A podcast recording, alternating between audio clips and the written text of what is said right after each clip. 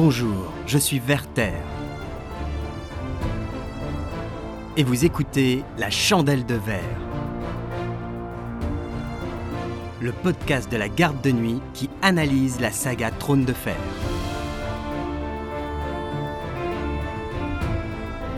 Aujourd'hui, les mystères de Villevieille, qui est Pat le petit porcher, par DNDM. Villevieille est un lieu majeur de Westeros. Pourtant, Samuel Tarly, le lecteur avec lui, vient à peine d'y mettre les pieds. Sur les cinq intégrales, seuls deux chapitres se déroulent à Villevieille. Le prologue de l'intégrale 4, où l'on découvre le point de vue de l'étudiant Pat, et la conclusion du même livre. Et pourtant, de nombreuses intrigues se trament à l'ombre de la citadelle des Mestres. Premier de ces mystères, que se passe-t-il avec Pat, cet étudiant qui meurt à la fin du prologue, mais que l'on retrouve bien vivant à la dernière ligne du livre. Moi, c'est Pat, répondit l'autre. Pat, comme le petit porcher. A Feast for Crows, Samuel 5. Qui est Pat le novice? Pat est un étudiant novice de la citadelle de Villevieille. Il est le personnage point de vue du prélude de l'intégrale 4.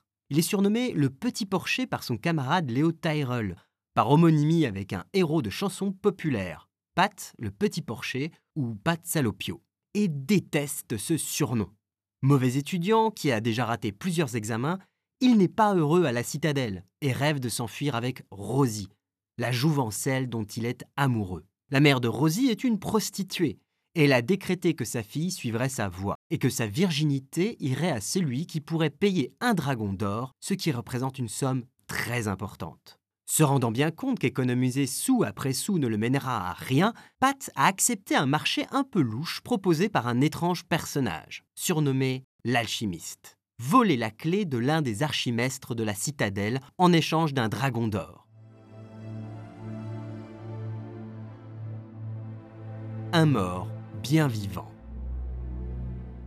Pat vole donc la clé, la donne à l'alchimiste et l'alchimiste lui donne en échange sa pièce d'or. Alors que Pat s'éloigne, tout bascule.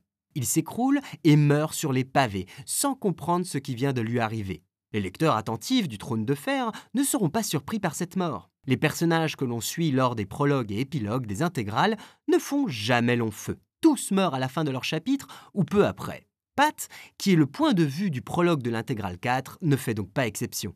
Mais comment est-il mort et pourquoi? Et surtout, comment se fait-il que quelques 800 pages plus tard, quand Samuel Tarly arrive à Villevieille, il y rencontre l'étudiant Pat bien vivant? Et l'étudiant rencontré par Sam semble en plus avoir un caractère subtilement différent. Timide et mal dans sa peau dans le prologue, il semble désormais plus assuré et est devenu un intime du mystérieux archimestre Marwin le Mage.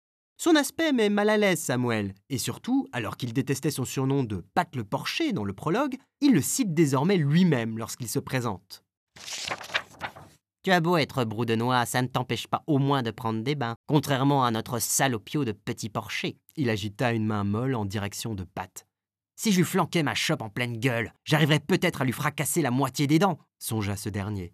Ce salopio de Pat le petit porcher était le héros crasseux d'un millier d'histoires paillardes, un rustro grand cœur et un écervelé qui se débrouillait toujours pour l'emporter sur les hobereaux gras à l'art, sur les chevaliers pleins de morgue et sur les septons bouffis de suffisance qui s'en prenaient à lui. D'une manière ou d'une autre, sa stupidité finissait par se révéler n'avoir été qu'une espèce de fourberie grossière, les contes s'achevaient invariablement sur le triomphe de Pat Salopio, les fesses calées dans une cathèdre aristocratique ou bien besognant quelques filles de chevaliers. Mais il ne s'agissait là que de fables. Dans le monde réel, les petits porchers n'étaient jamais si bien lotis.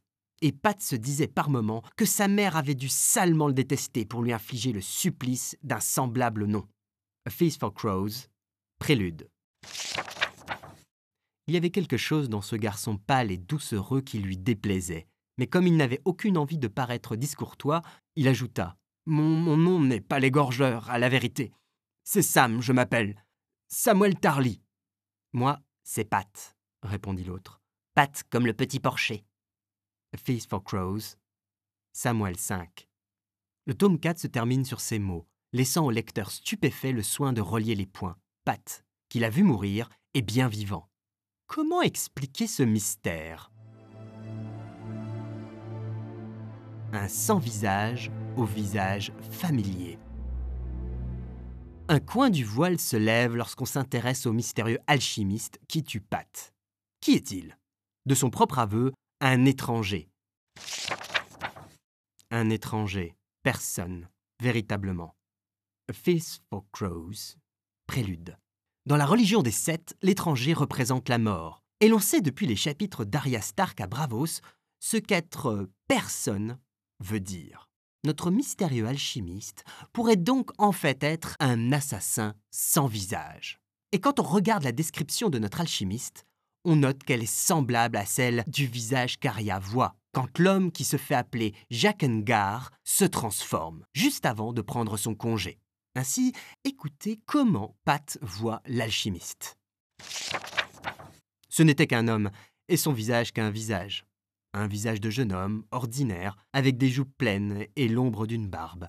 Une balafre presque imperceptible se devinait sur sa joue droite. Il avait un nez crochu, une épaisse toison de cheveux noirs qui bouclait dru tout autour des oreilles. Feast for Crows, prélude. Et maintenant, le nouveau visage de l'assassin sans visage vu par Arya. Il se passa la main sur la figure depuis le front jusqu'au menton, et lorsqu'il la retira, il se métamorphosa. Ses joues se firent plus pleines, ses yeux plus bridés, son nez se recourba. Sa joue droite se marqua d'une cicatrice qui n'existait pas auparavant, et lorsqu'il secoua la tête, se dissipa sa longue chevelure raide, mi-partie rouge, mi-partie blanche, et il eut un casque de boucles noires. A Clash of Kings, Aria 9. Notre assassin est donc probablement le même homme qu'Aria a rencontré dans le convoi de la garde de nuit, et qui l'a aidé à Arenal lui ou un de ses comparses sans visage utilisant le même masque de peau. Modus operandi, la monnaie de sa pièce. Mais comment notre assassin préféré a-t-il tué Pat le Porcher? Pat lui-même ne l'a pas compris, et le lecteur encore moins. La mort fond sur lui sans qu'il comprenne ce qui se passe, mais quelques indices permettent de comprendre. Pat se trouvait à court de mots. Il tira la clé de sa manche et la déposa dans la main de son vis-à-vis, pris d'un léger tournis, presque de vertige. Rosie, se souvint-il, nous voilà quittes alors. Il avait parcouru la moitié de la venelle quand les pavés se mirent à bouger sous ses pieds. C'est l'humidité qui rend les pierres glissantes, songea-t-il. Mais non, ce n'était pas cela. Il sentait son cœur marteler sa poitrine. Qu'est-ce qui se passe? lâcha-t-il. Ses jambes étaient liquéfiées. Je. je ne comprends pas. Et tu ne le feras jamais, souffla une voix pleine de tristesse. Les pavés se précipitèrent pour embrasser Pat. Il s'efforça d'appeler à l'aide, mais voilà que sa voix l'abandonnait aussi. Son ultime pensée fut celle de Rosie. A Feast for Crows. Prélude. Le modus operandi de ce meurtre nous est révélé dans un chapitre d'Aria, lors de sa formation chez les Sans-Visages. L'assassin a trempé la pièce dans du poison. Comme mordre dans une pièce est un moyen commun de vérifier si elle est vraiment en or, Pat s'est empoisonné lui-même. L'or produisit au creux de sa paume une sensation de chaleur. Il le porta à sa bouche et y mordit, comme il avait vu faire les gens. Pour parler franc, la saveur que devait avoir l'or, il n'en savait trop rien. Il n'avait pas du tout envie de passer pour un imbécile. A Feast for Crows, prélude. Aria utilise le même procédé pour tuer un assureur de navire. Le vieil homme les comptait avec soin, triant les pièces et les empilant proprement, par catégorie. Jamais il ne les regardait. Il se bornait à les mordre, toujours du côté gauche de sa bouche, où il avait gardé toutes ses dents. L'homme plein de gentillesse l'attendait à la demeure du noir et du blanc, assis au bord du bassin du temple. La laidronne s'assit près de lui et déposa une pièce sur le bord de bassin qui les séparait. C'était de l'or, portant un dragon sur une face et un roi sur l'autre. Le dragon de Westeros, commenta l'homme plein de gentillesse. Et où as-tu pris cela? Nous ne sommes pas des voleurs. Je ne volais pas, j'ai pris une des siennes, mais je lui ai laissé une des nôtres. L'homme plein de gentillesse comprit. Et c'est avec cette pièce et les autres dans sa bourse qu'il a payé un certain homme. Peu de temps après, le cœur de ce dernier a lâché. Est-ce ainsi que cela s'est passé? Très triste. A Dance with Dragons. La Laidronne. Un assassinat sans contrat.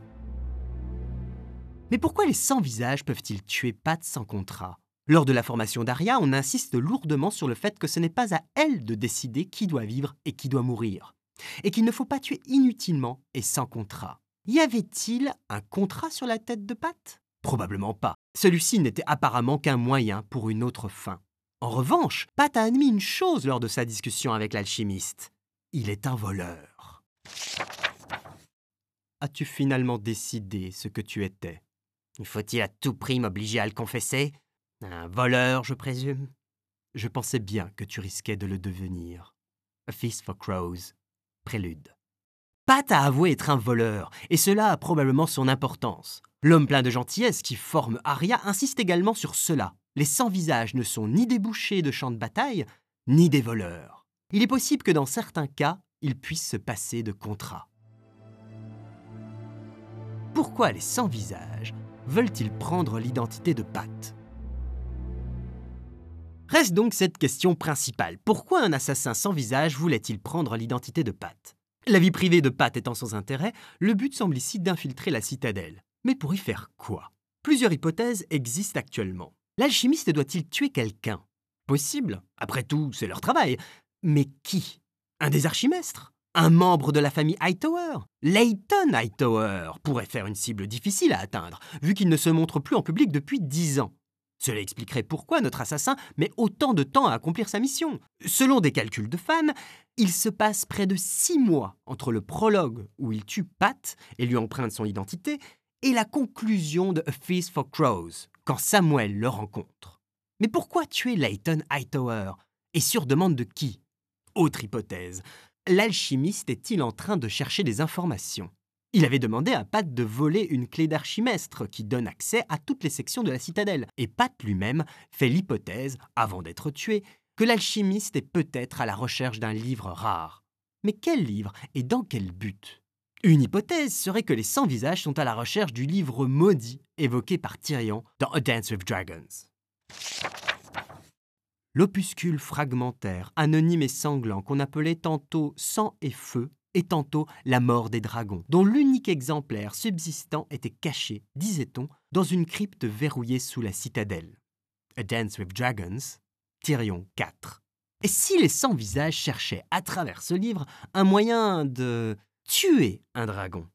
Deux scénarios pourraient les pousser à cela. Le premier, celui du contrat. Passer un contrat sur la tête d'un dragon, ce serait relativement inédit. Mais pourquoi pas? Quelqu'un ayant des comptes à régler avec Drogon et ses frères pourrait ainsi décider de faire appel aux sans-visages pour les tuer. Mais les sans-visages peuvent aussi être à l'initiative de cette décision. Après tout, cette secte est née dans les mines de Valyria, comme mouvement de résistance aux esclavagistes valériens, et est installée dans une ville fondée par d'anciens esclaves valériens. De leur point de vue, le retour des dragons, mené par une descendante des Targaryens, est possiblement une mauvaise nouvelle et un scénario qu'ils veulent éviter. Mais l'hypothèse inverse est également envisageable. Depuis que Euron a dit qu'il avait balancé un œuf de dragon à la mer, les fans théorisent sur l'idée que cet œuf aurait en fait servi de paiement pour l'assassinat de son frère, Balon Greyjoy. Et si les sans-visages ne cherchaient pas seulement des informations sur comment tuer un dragon, mais aussi sur comment en faire éclore Nous n'en sommes donc ici qu'au stade des hypothèses plus ou moins farfelues. Mais une chose est sûre, les mystères de Villevieille pourraient avoir des conséquences importantes sur la suite de l'histoire.